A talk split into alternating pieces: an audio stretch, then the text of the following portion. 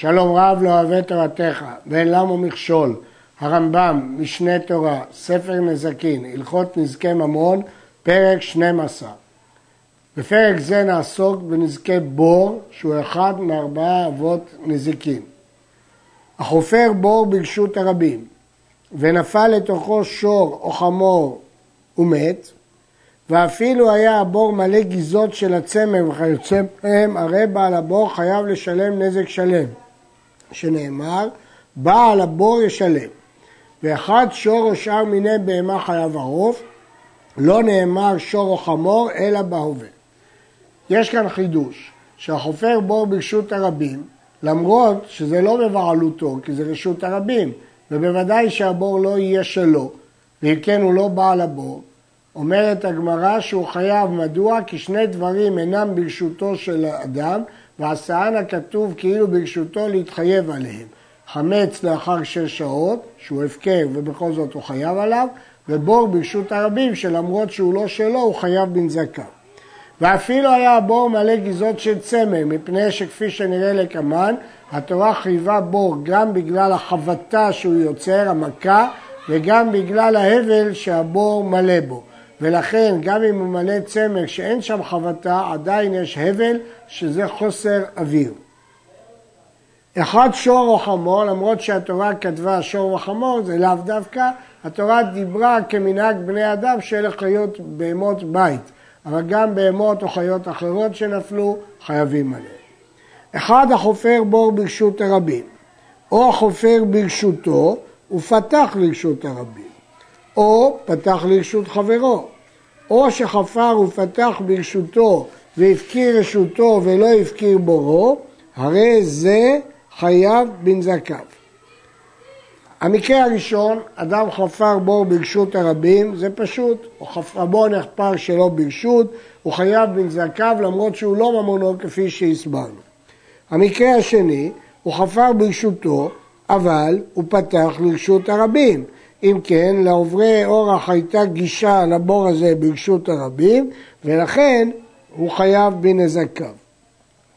המקרה השלישי, חפר ופתח ברשותו, או פתח לרשות חברו, שהוא פתח את הפתח לא לרשות הרבים, אלא לרשות חברו. כיוון שהוא פתח אותו לרשות חברו, ודאי שהוא חייב, כי הוא גרם נזק לחברו. המקרה הבא, או שחפר ופתח ברשותו, וכאן אין שום בעיה, אדם יכול ברשותו לחפור בורות כרצונו, אבל הוא הפקיר את רשותו ולא הפקיר בורו. כיוון שהוא הפקיר את רשותו ולא הפקיר את בורו, אז אם כן, הבור עדיין אצלו, והרשות היא לא שלו, עוברים שם עוברי אורח, נכשלים ונופלים. מה הדין אם הוא הפקיר גם את בורו וגם את רשותו? הרמב"ם פוסק כאותה דעה בגמרא שהוא פטור. מדוע? מצד הבעלות אי אפשר לחייב אותו, כי החופר הוא לא בעל הבור, הוא הפקיר אותו. מצד המעשה שהוא עשה, שהוא חפר שלא ברשות, כאן זה כן יחפר ברשות, מפני שהוא חפר אותו בחצרו בזמן שהיה בעל החצר. אז נסכם ונאמר, כשהוא חופר בו ברשות הרבים, אמנם זה לא בבעלותו, אבל הוא גרם תקלה ברשות הרבים. כשהוא חופר בור ברשותו ויש אפשרות לאחרים ליפול בבור כי הוא הפקיר את רשותו, אז הוא עשה תקלה, ולכן הבור בבעלותו, חייב מפני שהבור בבעלותו. אבל אם כשהוא חפר זה היה ברשותו, אז הוא לא עשה תקלה. ואם אחר כך הוא הפקיר גם את בורו, זה לא בבעלותו, במקרה זה הוא פטור.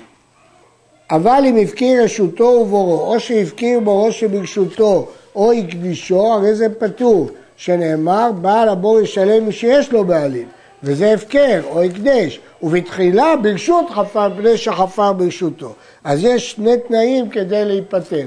האחד, שזה לא בבעלותו כי הוא הפקיר אותו, השני, שכשהוא עשה אותו, הוא עשה אותו ברשות. אחד החופר או שנחפר הבור מאליו, או שחפרתו בהמה או חיה, הואיל והוא חייב למלאותו ולכסותו ולא עשה, הרי זה חייב בנזקיו. אם בהמה חפרה בור, בעל הבהמה פטור מנזקי הבור.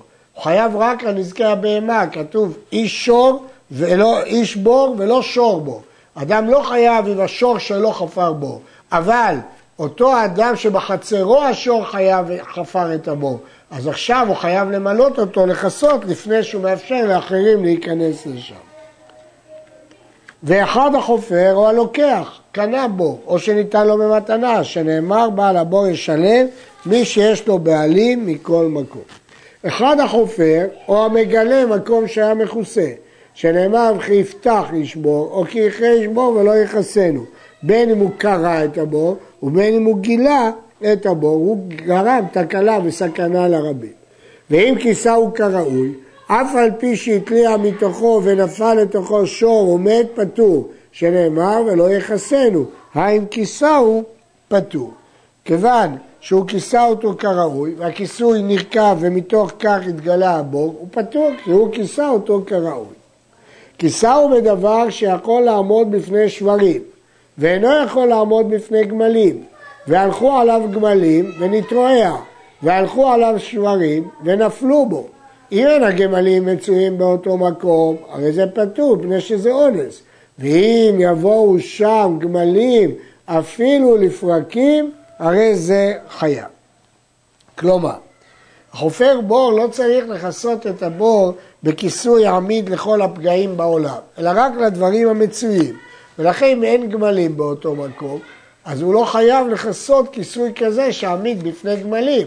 אבל אם זה מקום שהגמלים מצויים לפרקים, הוא צריך לחשוש שהכיסוי יתרועע, ולכן הוא לא שמר שמירה ראויה, אז אם נפלו שברים, הוא חייב.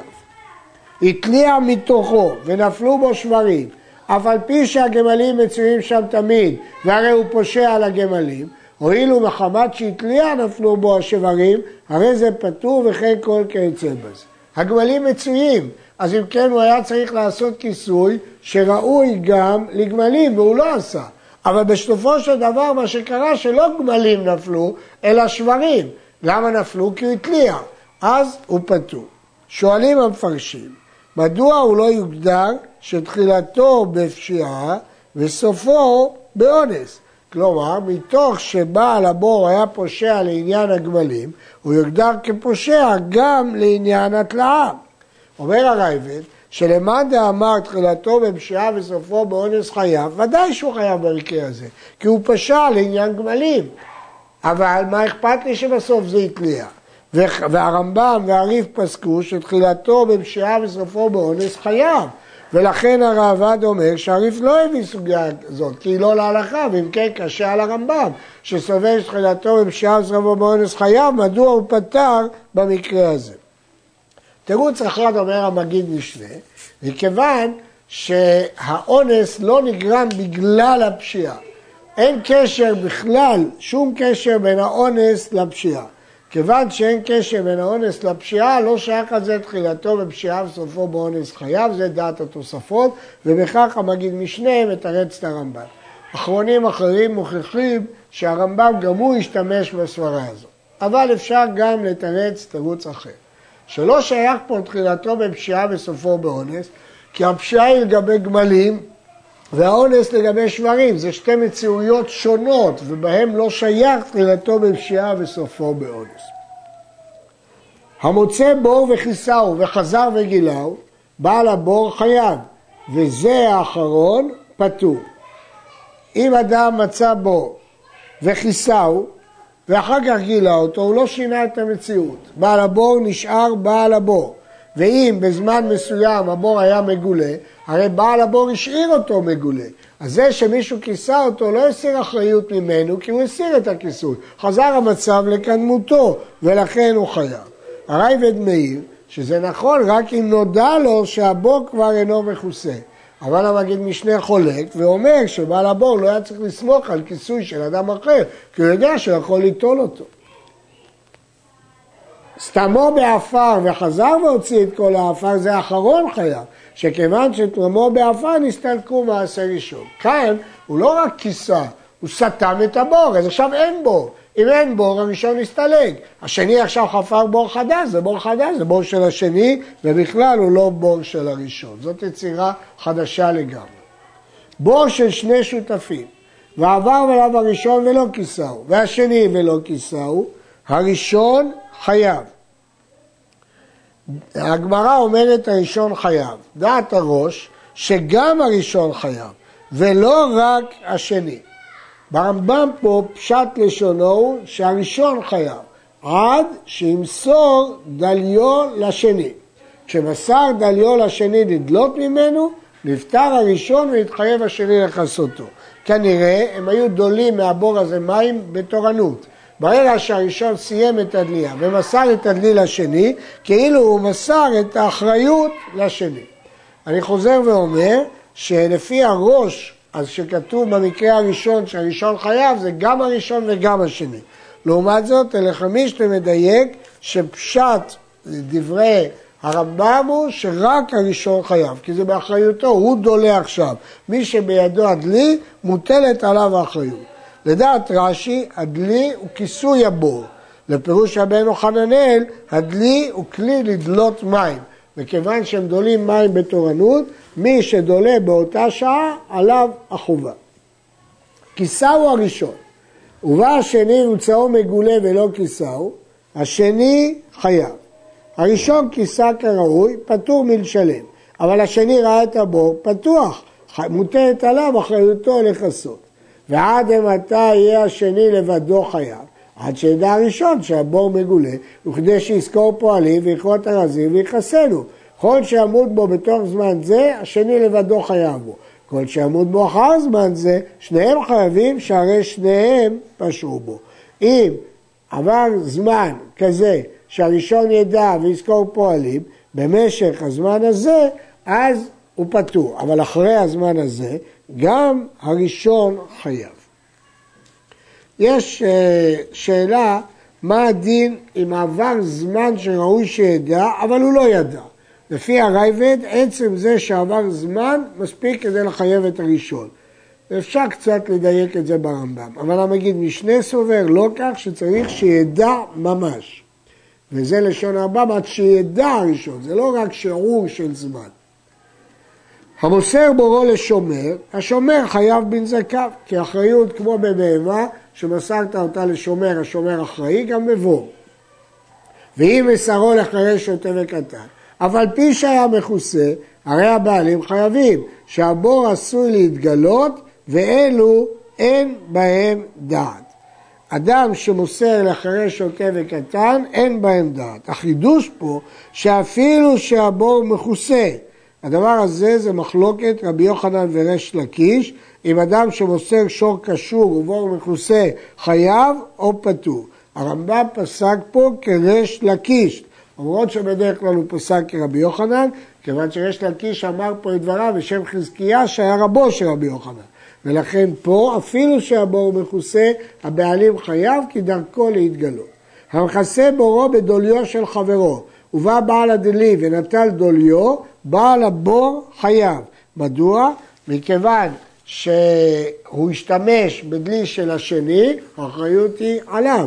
הוא יודע שבעל הדלי יטול את הכלי שלו מאותו מקום.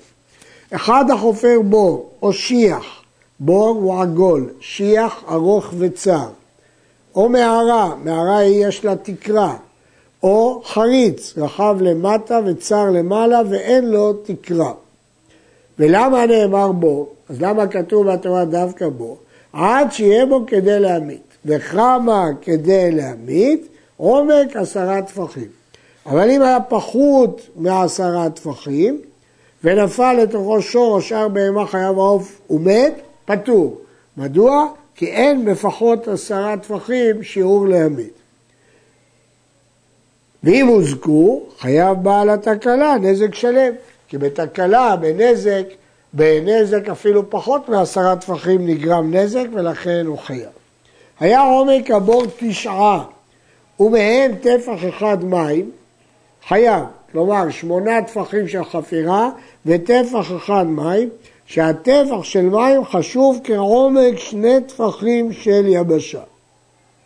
היה עומקו שמונה ומהם שני טפחים מים, כלומר רק שבעה חפירה ורק שישה חפירה ושני טפחים מים, או שהיה עומקו שבעה ומהם שלושה טפחים מים, ונפל לתוכו שור וכיוצא בו ומת, פה זה בעיה בגמרא, כיוון שזה בעיה בגמרא, אין מחזים אותו לשלם, ואם תפס הניזק, הניזק אין מוציאים מידו, שהדברים האלו ספק יש בהם. שיטת הרמב"ם, בכל ספק דין, לא מוציאים, אבל אם תפס לא מוציאים מידו. החופר בור עמוק עשרה טפחים, ובא אחר והשלימו לעשרים, ובא שלישי והשלימו לשלושים, כולם חייבים, כי כולם יצרו בור שיש בו כדי להזיק. עשרה, עשרים ושלושים, כל אחד יצר בור שיש בו כדי להמית, לכן כולם חייבים. חפר הראשון פחות מעשרה אפילו טפח, כלומר, הוא חפר בור שיכול רק להזיק ולא להמית. ובא האחרון והשלימו לעשרה, הוא הפך אותו לבור שראוי להמית, בין שחפר בו טפח או שהגביה בניין על שפתו טפח, זה האחרון חייב, כי הוא הפך את הבור הזה לבור שממית. סתם טפח שהוסיף, או שסתם טפח שבנה, הרי זה ספק אם כבר נסתלקו מעשה ראשון, או עדיין לא נסתלקו. חפר הראשון בור עמוק, ובא האחרון והרחיבו, ונפל לתוכו שור ומת. אם מחמת אבלו מת, האחרון פטור, כי האחרון צמצם את האבל, הרי מעת אבלו. ואם מחמת חבטו מת בגלל המכה, האחרון חייב, שהרי הוא הקריב היזק בו. כיוון שהוא הרחיב אותו, הוא קרב את הבור. וכן אם נפל השור מאותו הצד שהרחיב בו, האחרון. האחרון חייב שהקריב היזק בו זה, אף על פי שמת מן האבל. פה אפילו שמת מן האבל הוא חייב, כי בגלל שהוא הרחיב הוא נפל. ואם מן הצד שחפר הראשון נפל, הראשון חייב, שזה אחרון מעת אבלו, והשני לא הוסיף כלום. הגמרא מציעה שתי אפשרויות. האפשרות הראשונה לבדוק ממה מת השור, מהבל או מחבטה, והאפשרות השנייה לבדוק מהיכן נפל השור. הרמב"ם מבין ששתי האפשרויות משלימות אחת את השנייה. אם מצד שהשני החריב, חייב בין בהבל בין בחבטה. אבל אם משנה מקשה, שבלשון הגמרא משמע ששתי אפשרויות הן אפשרויות שונות, אבל בהחלט ייתכן פירושו של הרמב"ם. בור שחייבה עליו התורה, אפילו לא מתה בהמה אלא באבלו, מהאוויר הדחוס, ואין צריך לומר אם מתה מחובתו, כמובן גם מהמכה. לפיכך, כל אחת משתי הסיבות מחייבת. אם היה עומק הבור כרוחבו, אין לו הבל, והוא חייב בגלל החבטה, אבל אם לא נחמתה בו הבהמה, הוא מתה פטור, כי חבטה לא הייתה והבל לא היה. היה עומקו יתר על רוחבו, יש לו הבל. ואם מתה בו הבהמה, חייב אף על פי שלא נחבטה בקרקעו, כי הוא חייב על ההבל. עשה תל גבוה ברשות הרבים, בכלל לא בור, אלא תל, ונחבטה בו הבהמה ומתה, אם היה גבוה עשרה טפחים, חייב לשלם. גם זה בור, כמובן שפה שייכת רק חבטה ולא שייך הבל. ואם היה פחות מעשרה, פטור על מיתת הבהמה. אבל אם הוזכה בלבד, חייב לשלם נזק שלם. ואפילו בהיתר גבוה כלשהו, בחפירה כלשהי, שהנזק בכל שהוא דבר מצוי וידוע, ואין המיתה בכל שהיא מצויה, והרי היא כמו אונס. השיעור המינימלי לחייב למיתה זה עשרה טפחים, גובה או עשרה טפחים עומק, אבל לגבי נזק אפילו כלשהו. וכן, אינו חייב על מיתת הבהמה בבור או על חביתתה בתל, אלא אם הייתה הבהמה קטנה או חירשת או שוטה או סומה שנפלה בלילה. אבל אם הייתה פיקחת ונפלה ביום ומתה, פטור, שזה כמו אונס, מפני שדרך הבהמה לראות ולסור מן המכשולות. טבעם של הבהמה להישמר מנזקי מיתה, ואם כן, אם היא לא נשמרה, הבעל הבור פטור.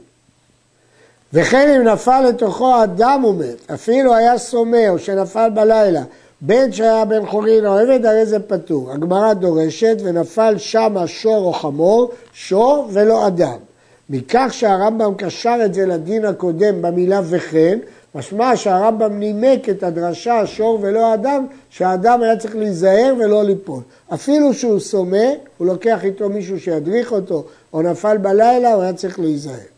ואם הוזק בו האדם או הבהמה הפיקחת, חייב נזק שלם כמו של בעלו. כל הפטור רק למיתה ולא לנזק. הרב עד מקשה, מה החילוק בין נזק למיתה? אם אתה אומר שבהמה פיקחת הייתה צריכה לא ליפול לבור, להשגיח, ואדם פיקח לא ליפול לבור, אז גם אם הוזקו, מדוע חייבים לשלם? יש שאומרים שיש סיכון של מיתה, בהמה נזהרת יותר מאשר בסיכון של נזיקים. ועדיין צריך להיות.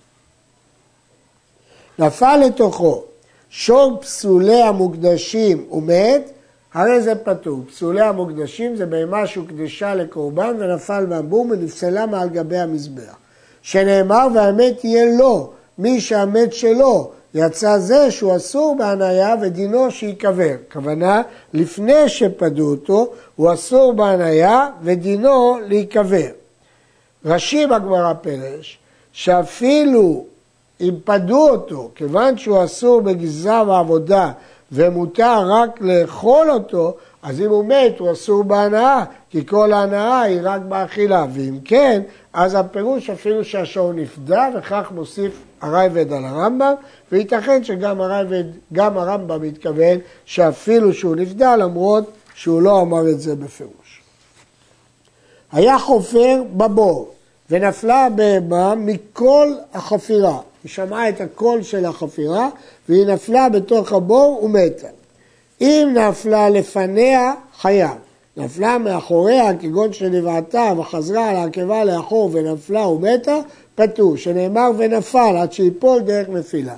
אם היא נפלה בעקבות שמיעת כל החפירה לתוך הבור, זה כמו נזקי בור רגיל. אבל אם היא נפלה לאחוריה, שלא דרך נפילה, זה כמו גרמה בעלמא שפטור. נפל לפניו מכל החפירה חוץ לבור, הוא מת או נזק, אין בדין מחייבים אותו, למרות שזה מכל החפירה, כי סוף סוף הבהמה לא נפלה לבור, ואם תפס הניזק, אין מוצאים מידו, כי זה ספק שלא נפשט בגמרא. ואם נפל לאחוריו חוץ לבור ומת נזק, בעל הבור פתור, כבר למדנו שזה לא דרך נפילה. שור שדחף בהמה לתוך הבור ומתה. אז כאן יש שני גורמים לנזק, השור הדוחף והבור. אם מועדו, אז זה שני גורמים שווים, בעל הבור משלם מחצה ובעל השור מחצה, כי הם שני גורמים לנזק. ואם תמו, בעל השור משלם רביעה מגופו, כי הוא שותף ב-50% של הנזק, והוא גם תם, משלם חצי נזק, אז לכן הוא משלם רבע. ובעל הבור משלם שלושה חלקים מן היפה שמנכסיו. מדוע? למה הוא משלם שלושה חלקים ולא שניים? שבעל הנבלה אומר לבעל הבור, פחת נבלה זו יש לי אצלך. אף על פי שהיא גדולה ופיקחת, כיוון שנדחפה הרי זו כמי שנפלה בלילה. כל שאני יכול להוציא מבעל השור אני מוציא, והשאר אתה חייב לשלמו. מה ההיגיון בזה? ההיגיון בזה שכשיש שני שותפים לנזק, זה לא שכל אחד הוא עשה 50 אחוז, כל אחד עשה 100 אחוז. ולכן נכון שמשלמים חצי כדי לא לתת לו כפול, אבל אם אחד מאיזושהי סיבה לא משלם את החצי, אז השני ישלם שלושת אלפים. וכן המניח אבן על פי הבור, ובא השור ונתקל בה ונפל הבור ומת, שוב יש שני שותפים, המניח את האבן משלם מרצה, ובעל הבור מרצה. וכן שור של אדיוט ושור של פסולי המוקדשים שנקחו כאחד, אם תמו זה של האדיוט משלם חצי נזק. ואם מועד נזק שלם. מדוע? יש לו שותף, הפסולי המוקדשים. כיוון ששור פסולי המוקדשים לא משלם את הנזק, אז השני משלם את הכל. שהניזק אומר לו, כל שאני יכול להוציא מזה, אני מוציא והשם ממך. וזה הואיל והקדש הוא פטור, אתה תשלם לי הכל. יש כאן קושי בדברי הרמב"ם. הרמב"ם בפרק ח' הלכה א' פסק ששור פסולי המוקדשים שנפדה כן שייך בדיני נזיקין. והתירוץ מוכרח להיות שפה הוא לא נפדה. פה מדובר קודם שהוא נפדה, ושם מדובר אחר שהוא נפדה. מי שהיה חופר בור ברשות הרבים ונפל עליו שור והרגו, בעל השור פטור, כי האדם מביא את הנזק הזה על עצמו, וגם השור פטור ממיתה גם כן.